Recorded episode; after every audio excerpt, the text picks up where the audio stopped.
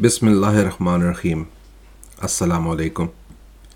آج کی کہانی حضرت صالح علیہ السلام اور قوم سمود کے ساتھ شمس بھٹی حاضر خدمت ہے۔ یہ کہانی ابن القثیر دمشقی کی کتاب قصص الانبیاء سے ماخوذ ہے۔ حضرت صالح علیہ السلام قوم سمود پر نبی بنا کر بھیجے گئے۔ قوم سمود عرب تھے اور الحجاز اور تبوک کے درمیان واقع الحجر کے مقام پر آباد تھے۔ یہ اس مقام پر قوم عاد کے بعد آباد ہوئے۔ اور اپنے آبا و اجداد کی طرح بتوں کی پوجا کیا کرتے تھے۔ انہیں اپنی فتوحات پر بہت گھمنڈ تھا اور اپنے علاقے میں پھیلے باغات، چشموں، مکئی کے کھیتوں اور کھجوروں کے باغات پر بہت ناز بھی تھا۔ یہ لوگ ایک خاص ہنر سے بھی مالا مال تھے۔ انہیں پہاڑوں کو تراش کر اپنے مسکن بنانا آتا تھا اور ان قلعہ نما گھروں میں وہ اپنے آپ کو بہت محفوظ تصور کرتے تھے۔ جب بت پرستی اور گناہ ایک حد سے آگے بڑھے، تو ان کو ہدایت دینے کے لیے اللہ تعالیٰ نے حضرت صالح علیہ السلام کو ان کے پاس نبی بنا کر بھیجا تاکہ وہ ان کو اللہ کی وحدانیت کی تعلیم دے سکیں اور اپنی زندگی اللہ تعالیٰ کے احکامات کی روشنی میں بسر کرنے کی تلقین کر سکیں۔ حضرت صالح علیہ السلام نے انہیں پتھر کے بے جان بتوں کی پوجا کرنے کی بجائے اس کائنات کے خالق کے حقیقی اللہ تعالیٰ کی وحدانیت پر ایمان لانے کی ترغیب دی۔ انہیں اللہ تعالیٰ کے احسانات یاد کرائے اور انہیں دنیا میں گناہ کی تشہیر اور فساد باپا کرنے سے روکا۔ جب اپنے غرور میں بدمست قوم سمود نے ان کی تبلیغ پر ایمان نہ دھرے تو حضرت صالح علیہ السلام نے انہیں اللہ تعالیٰ کے غضب سے خبردار کیا اور نافرمانی کے حد سے گزر جانے پر اندوہناک عذاب سے ڈرایا۔ کچھ لوگ ایمان لے آئے، لیکن زیادہ تر نیکی کی راہ سے منحرفی رہے۔ ایک دن جب قوم سمود شہر کے بیچوں بیچ کسی وجہ سے جمع تھے، حضرت صالح علیہ السلام بھی وہاں پہنچے اور اللہ کی وحدانیت کی تبلیغ کرنے لگے۔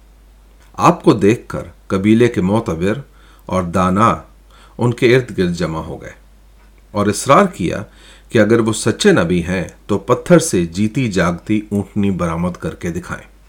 اس کے ساتھ انہوں نے یہ شرط بھی عائد کی کہ پتھر ان کی مرضی سے چنا جائے، اونٹنی دس میٹر لمبی ہو اور اس کے علاوہ اس کی کچھ اور بھی خصوصیات ہوں جو انہوں نے گنوا دی حضرت صالح علیہ السلام نے سوال کیا کہ اگر وہ یہ معجزہ دکھا دیں تو کیا قوم سمود ان کی تعلیمات پر ایمان لے آئے گی؟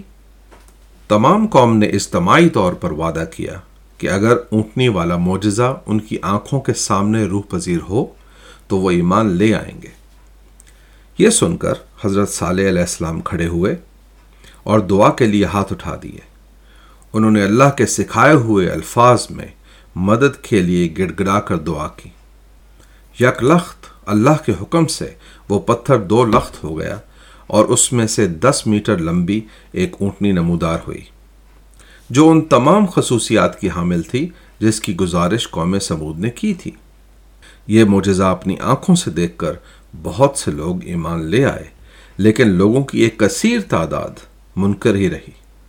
یہ گناہ گار لوگ سچ کو تو نہ جھٹلا سکے، لیکن لگے حضرت صالح علیہ السلام پر بہتان باندھنے۔ حضرت صالح علیہ السلام نے انہیں خبردار کیا کہ یہ اللہ کی اونٹنی ہے اور ان کی خواہش پر اللہ کا تحفہ ہے۔ یہ ان کی ذمہ داری ہے کہ وہ اس کی خوراک کا خیال رکھیں، اس کی حفاظت کریں اور اسے کنویں سے پانی پینے دیں۔ وہ اونٹنی جب کنویں پر پہنچی تو ایک ہی دفعہ میں کنویں کا تمام پانی پی گئی۔ لوگوں کو اپنی پیاس بجھانے کے لیے ایک دن کا انتظار کرنا پڑا۔ جب یہ وطیرہ طول پکڑنے لگا تو قبیلے کے لوگ پریشان ہو گئے۔ ان کے اکابر نے پہلے اونٹنی کی ٹانگیں ناکارہ کرنے کا فیصلہ کیا تاکہ وہ کنویں پر جا ہی نہ سکے۔ اور پھر ایک اجتماعی فیصلے کے نتیجے میں انہوں نے اونٹنی کو قتل کرنے کی ذمہ داری اپنے سردار کو سونپ دی۔ چونکہ یہ فیصلہ اجتماعی تھا، اس کی ذمہ داری بھی پورے قبیلے پر عائد ہوتی ہے۔ بہت تگ و دو کے بعد سردار اور آٹھ دوسرے اکابرین اس کار گناہ کی ارتکاب پر تیار ہو گئے۔ جب اونٹنی پانی پینے کنویں پر آئی تو گھات میں بیٹھے ان گناہ گاروں نے تیروں کے وار سے اسے قتل کر دیا۔ اس عمل بد میں بڑھاوا دینے کے لیے قبیلے کی عورتیں بھی وہاں موجود تھیں۔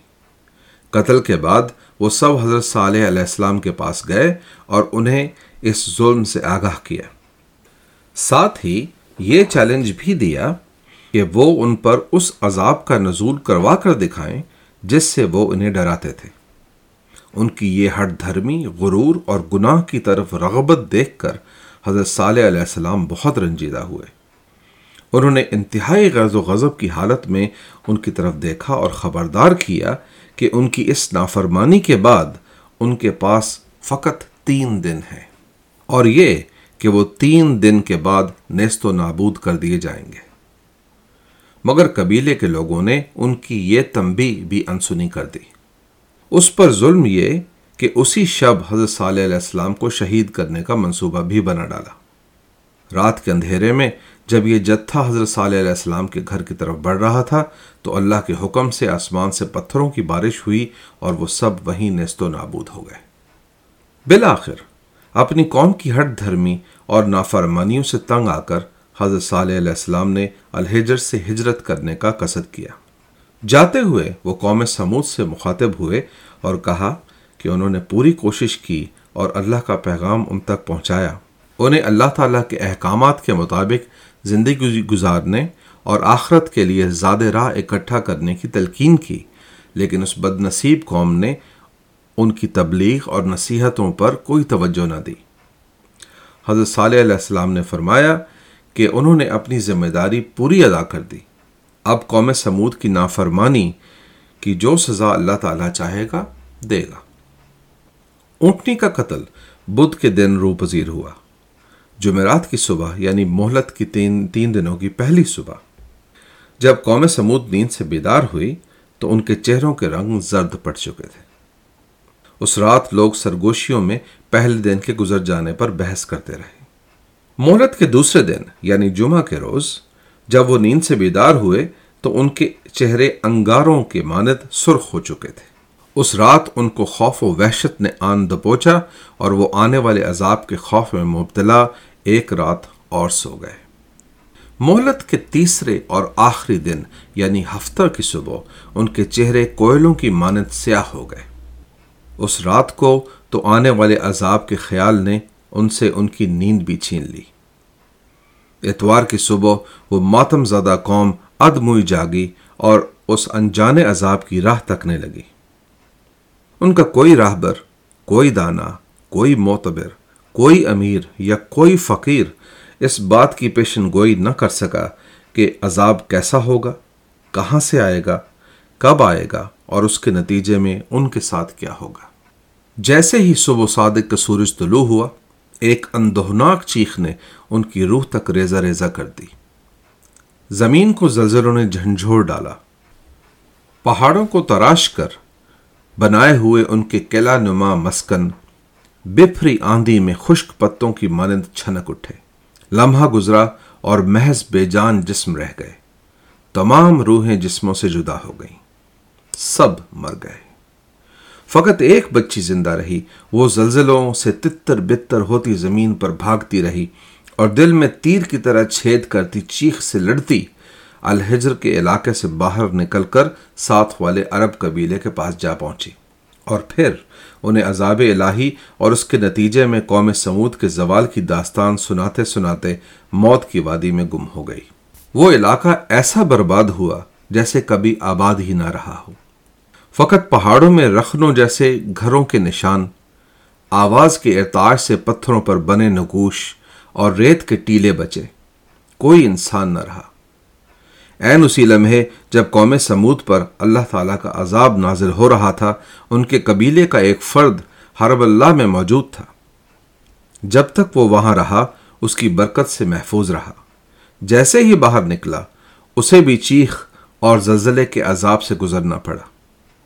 اور وہ بھی وہیں فنا ہو گیا اس طرح اللہ کی نافرمان اور مغرور قوم ہمیشہ کے لیے صفائی ہستی سے مٹ گئی۔ اللہ تعالی ہم سب کو اس کے دین کامل پر چلنے کی توفیق عطا فرمائے اور ہماری غلطیوں، کوتاہیوں اور گناہوں کی معافی عطا فرمائے اور ہمیں ہر قسم کے عذاب سے محفوظ فرمائے۔ آمین۔